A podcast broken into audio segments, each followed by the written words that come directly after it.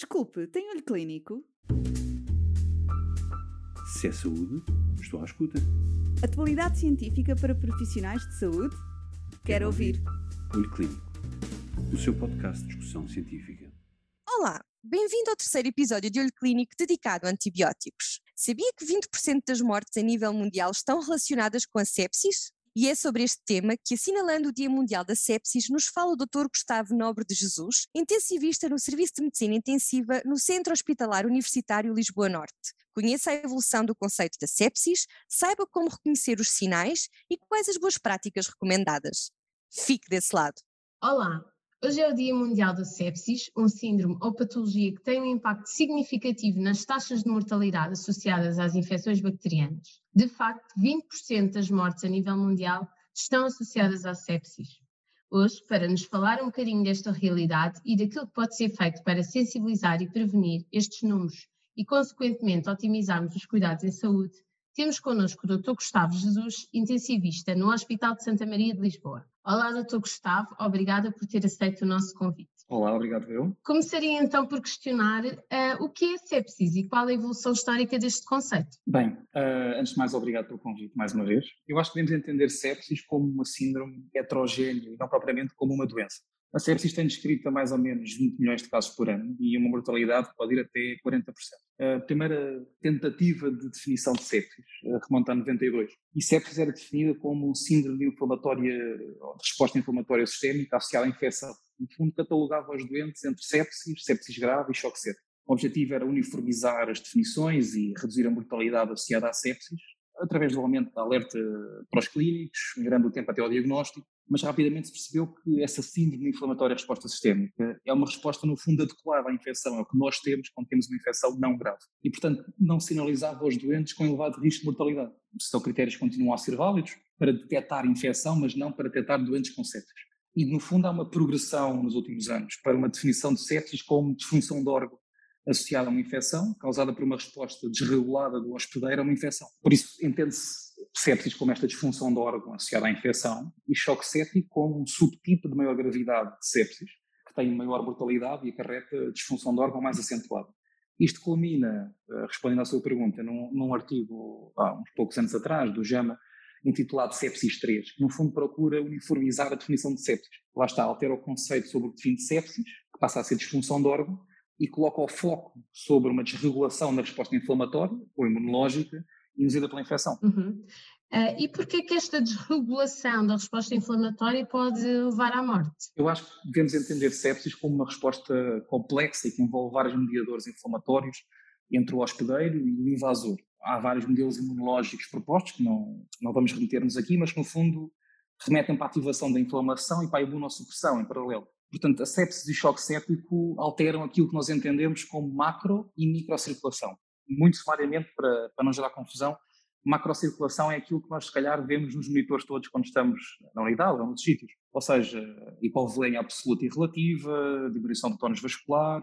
No fundo, é o motivo pelo qual damos fluidos aos nossos doentes com sepsis, para aumentar o débito cardíaco. Essa alteração da macrocirculação é um dos motivos porque há tanta mortalidade associada à sepsis. Mas, para além disso, que é mais até patognomónico dos doentes em sepsis, é uma alteração daquilo que se chama microcirculação. Ou seja, por atordoamento celular, vamos lhe chamar assim, há uma incapacidade de extração de oxigênio pelos tecidos.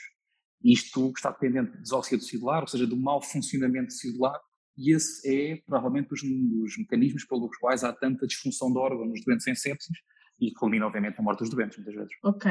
E, e dada esta potencial evolução rápida de sepsis para choque cético, uh, é muito importante reconhecer estes sinais. Quais são? Bem, inicialmente numa vertente mais clínica, e se há suspeita de infecção ou, ou de sepsis, estar atento a sinais clínicos de disfunção de órgão, nomeadamente alteração do estado de consciência, diminuição do débito urinário ou alterações de perfusão periférica.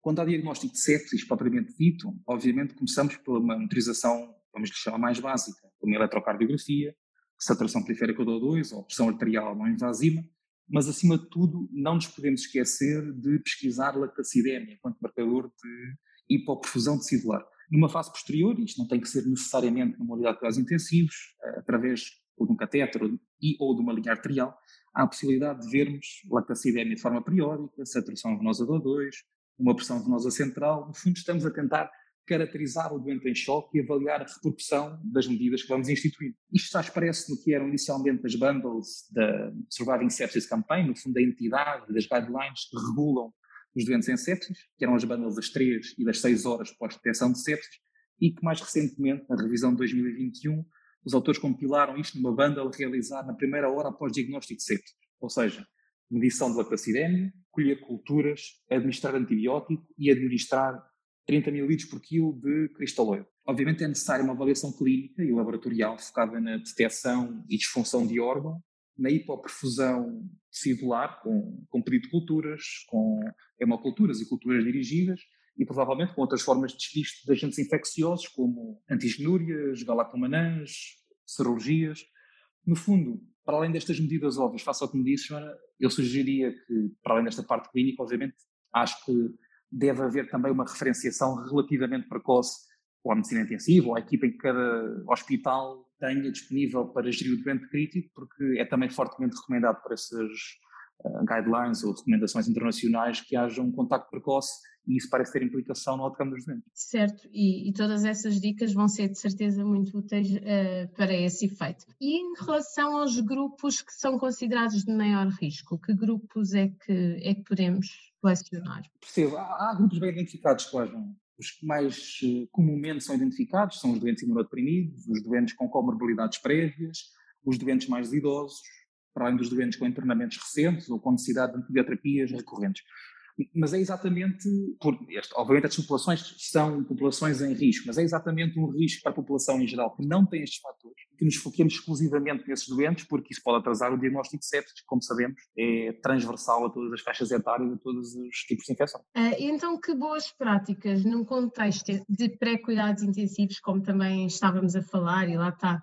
pré-referenciação, que boas práticas é que o profissional de saúde deve adotar quando tem um doente destes uh, em mãos? Se calhar já foram um bocadinho enumeradas aqui também, mas, mas já agora só relembrar de forma sucinta. Muito sucintamente, e antes de passar à, à parte do, do, tratamento propriamente dito, que no fundo está sugerido pela sua pergunta, dizer ou frisar exatamente isso, é que esta é uma entidade que surge iminentemente antes dos cuidados intensivos. Ela apresenta-se dos mais variados locais, nas urgências internas, na sala de reanimação, uh, nas urgências espalhadas pelo país todo e também nas unidades de cuidados intensivos, mas é maioritariamente abordada fora desta. É por isso que as recomendações ou as guidelines da Surviving Sepsis Campaign que eu estava frisar há bocado, de 2016 até 2021, vão procurando encontrar exatamente um conjunto comum de procedimentos que diminui a mortalidade. É essa tal visão em bundle que no fundo remete para o facto da doença ser uma doença tempo dependente. Para além da terapia que já falamos, como disse, um dos focos deve ser provavelmente encontrar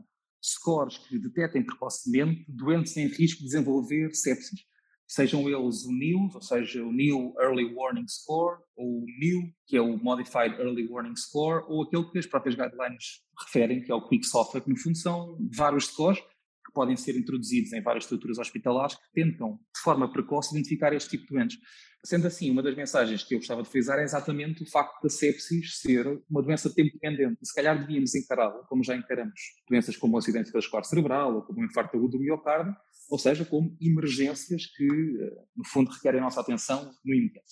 E era, era basicamente com esta mensagem que queria terminar essa pergunta, Joana. Certo, obrigada. Então, considerando esta possível evolução galopante, quais os pilares no tratamento do doente com sepsis? Agora sim, eh, falando um bocadinho da abordagem terapêutica. Grosso modo, eu dividiria os pilares da, do tratamento do doente em sepsis em ressuscitação, antibioterapia e controle de foco entendemos por eh, ressuscitação, fisioterapia e suporte vasopressor. E sabemos que numa fase inicial, virtualmente todos os doentes em choque séptico ou em sepsis requerem uma ressuscitação clínica. Mas, de facto, a grande mudança nos últimos anos no tratamento do doente crítico com sepsis é a individualização da ressuscitação volémica e a percepção de que a sobre-ressuscitação é igualmente perniciosa como a hiporressuscitação volémica há vários testes para tentar responder a esta pergunta, que é o meu doente responde ou não responde a mais volume, ou precisa ou não precisa de mais volume, mas isso é um tema para outro podcast. E a verdade é que as recomendações atuais mantêm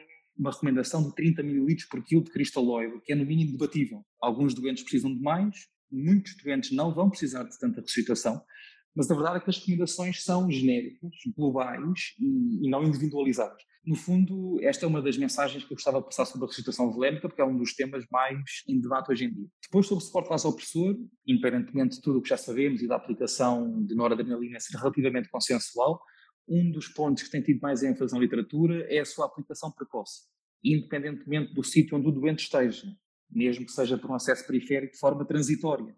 Há progressivamente mais evidência de que quanto menos tempo o doente estiver com pressão arterial média abaixo de 65, menos disfunção do órgão vai ter e melhor vai ser o outcome. E, portanto, independentemente de onde estivermos, seja numa enfermaria, numa sala de reanimação ou numa unidade de intensivos, é premente começar o mais precocemente possível o uso de uh, suporte vasopressor. Por último, em relação à antibioterapia, esta, obviamente, é do mais fulcral no de concepções. As recomendações atuais é que, se não atrasar substancialmente o início da antibioterapia, deve ser precedida por colheita de culturas e há uma forte recomendação para começar a antibioterapia até uma hora após detecção do quadro de sepsis. Alguns estudos uh, tentam demonstrar que há um, há um, aumento na mortalidade que ronda aos 10% por cada hora em que não começamos antibiótico aos nossos doentes com sepsis.